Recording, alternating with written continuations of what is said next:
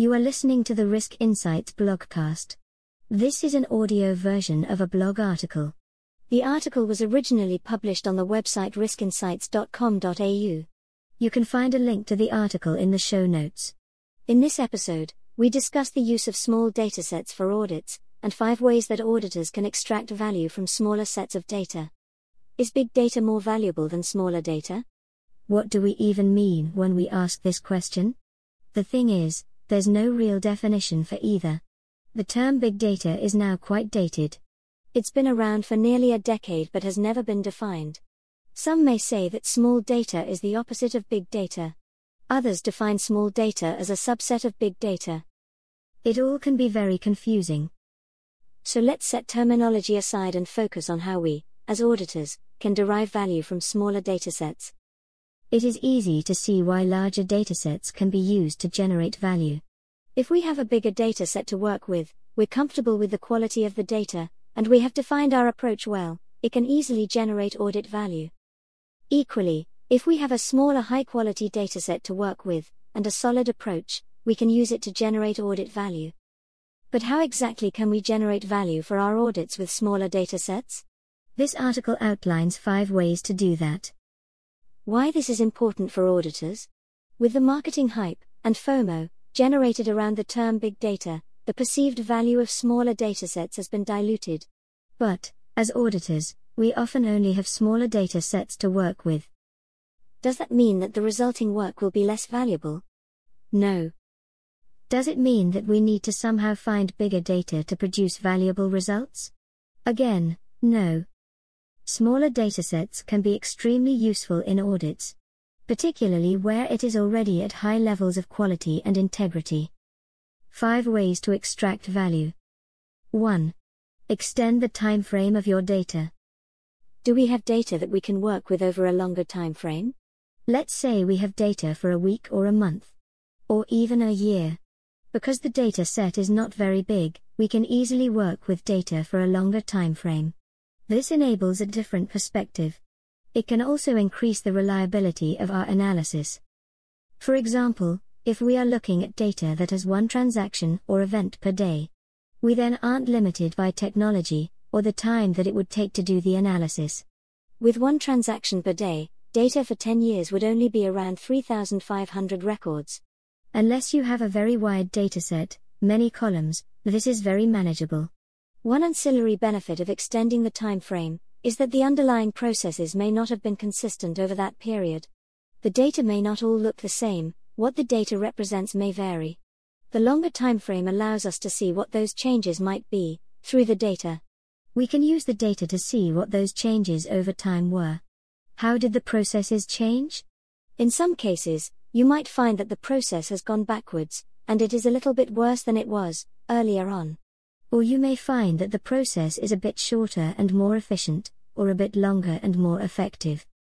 Let's say we have an audit that covers a six month period. We have a small quantity of data that covers this period. Is it useful or reasonable to go back further than that six month period, even though that's prior to the audit period? Yes. We often want to do this, for various reasons. For example, 1. It helps us compare the audit period to a previous period, this can be a useful point of reference. Has our organization moved in a positive direction? 2. If the period doesn't cover a key event, like a calendar or financial year end, we can't easily see the impact of those key events. And yet they are important milestones for our analysis. 2. Combine slash augment with other internal data. Often, when we're looking at a particular domain, Using the data from a specific process doesn't give us the full picture. What's really going on with our selected topic, subject, domain, or audit area? It is helpful to combine our data with internal data from adjacent functions or processes. A simple example of this, that is common practice, is where we're doing a payroll audit and we bring in procurement data. Augmenting the data from the audit area, payroll, with data from another area, procurement, gives us a view that is a bit broader, across the organization, and is still relevant to our audit. Like when we match vendor details to employee details to find potential conflicts of interest. Another example. Suppose we're auditing sales. The sales data is reasonably small. If we combine the sales data with marketing data, it can help us to understand what happened before the sales occurred. What happens, marketing wise, in the lead up to those sales? Are there any discernible patterns? Of course, we won't immediately draw any conclusions about the marketing driving the sales. It is not necessarily a causative relationship. But correlations can be used to paint a picture, and then we do more work to determine whether the correlation is actually causation. If we want to go further, we can combine sales data with support data. For example, is there a relationship between complaints and returns? Is there a relationship between complaints and a drop in sales? And so forth. Combining proprietary data sets gives us a broader perspective. Beyond the individual data for the individual topic or subject matter that you're looking at. Now, sometimes this can yield insights that are not directly relevant to the audit. But then they can inform our future audits, for example, or even throw up some new topics or new risks that need to be addressed. We can then set these aside for further discussion with the broader audit team. Augmentation could also be where we combine master data with transactional data and then transactional data with audit logs. This opens up a whole range of possibilities.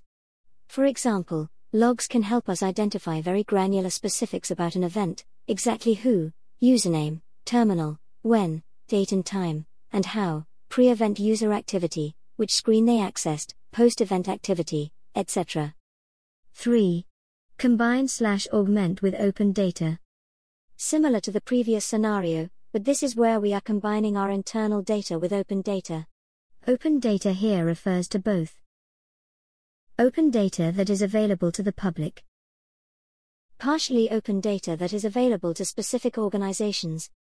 Public open data. There has been significant growth in the volume of open data in recent years and the trend shows no signs of slowing down. This is good for auditors. Government statistics, performance data on the delivery of services, and geographic data are particularly useful for us. Geographic data that allows us to visualize data on a map is quite interesting. We can use it to visualize, for example, where we have no coverage or where we have too much coverage. We can also use it to understand where there may be large distances between two geographies that we cover as an organization.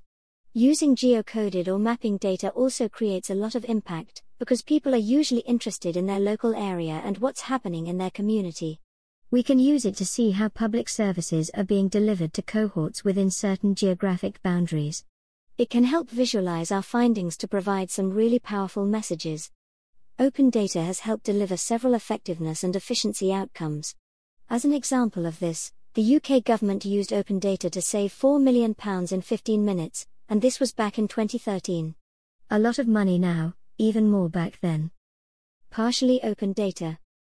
Data that is available to a limited set of recipients.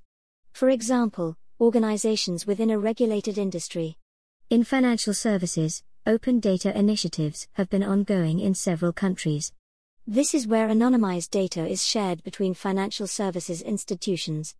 In this case, the data is a bit more open than proprietary slash internal data, but still not available to the general public, although some of it might be. If we have access to such partially open data, we should use it, our counterparts in first or second line should be using it too. 4. Weighted risk slash performance indicators. The previous three techniques were about getting hold of more data, for a longer time frame, combining, etc. This one is about exploring our dataset by creating scenarios. Let's say we're interested in understanding relative performance or relative risk. We can translate our data into performance indicators or risk indicators. As an example, we have a thousand records, rows of data. Within that, we have five performance indicators, usually fields or columns. Now, not all performance indicators are equal. Some are more important than others. So we assign a weighting to each indicator to reflect its importance. Sometimes we want to know what the results will be if we modify the weightings. Think what if scenarios. For each of the five indicators, we assign several weightings. We combine the weighted indices to generate a total score, the performance score or risk score. We often use these four as weight options. Minus 1. Allow for an indicator to affect the score negatively. 0. Allow for an indicator to have no impact. 1. Default. 2. allow for an indicator to have more impact. So each record has four options, for each of the five indicators. That becomes a rather large set of data. 5 to the power 4, per record. That's 625,000 records. Now we have a much larger set of data to work with, from our small data set. It allows us to look at different scenarios and work out what different weightings we want to apply to the individual performance indicators before we bring them together. We can do this with a large data set, but the results may be unwieldy. For example, if we started with a million records, we would end up with 625 million records. 5. Use semi structured text data. Semi structured in the sense that the data contains fields that are free text data. An example is complaints data.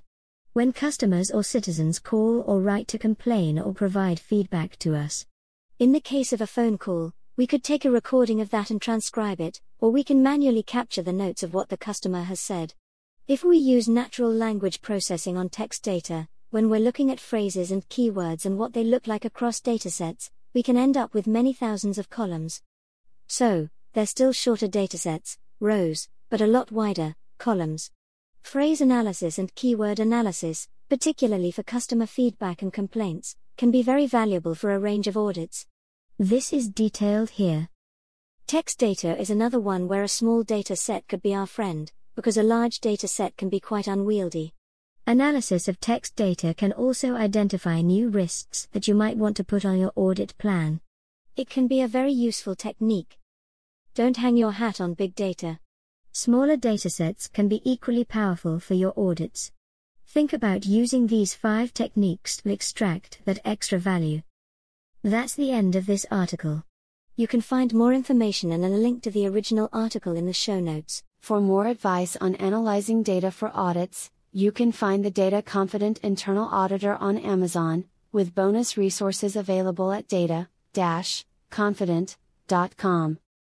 The book aims to demystify the use of data in internal audits through practical, step by step guidance.